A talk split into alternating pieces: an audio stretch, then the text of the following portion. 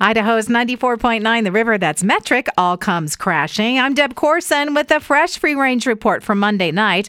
I have friends in the McCall area who are finding some early huckleberries. No, they won't tell you where because that's always top secret information. Other foodie notes granola butter in the peanut butter aisle. Costco muffins. You can turn those into tall mini cakes. That's what people are doing. Slice off the tops and use each piece as a stacker with lots of frosting. And Andes mints. Well, who only eats one? That is why there is an Andes Mint bar. Just break off those pieces for easier feasting.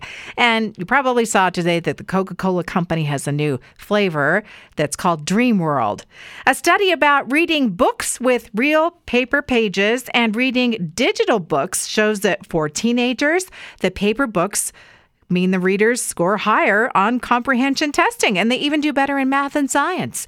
And some pinball news a very small company is selling a Queen, as in the band themed machine. That will be an easy sale. I do love Queen, but I will need to know if it's a fun machine to play or not. So I'll have to check that out at a show. Now, those super clicky, tall computer keyboards are trending, and they're available now in a lot of interesting colors.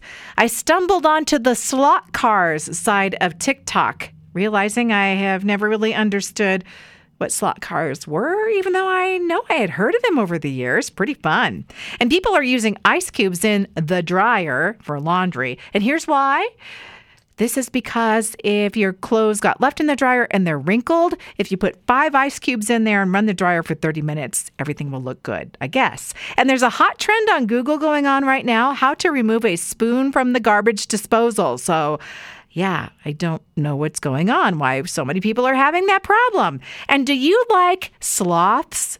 And do you like mermaids? Well, there is a mashup of the two a sloth maid. I saw one as a dog toy, but people are buying it as a people toy, and this would be a perfect squishmallow.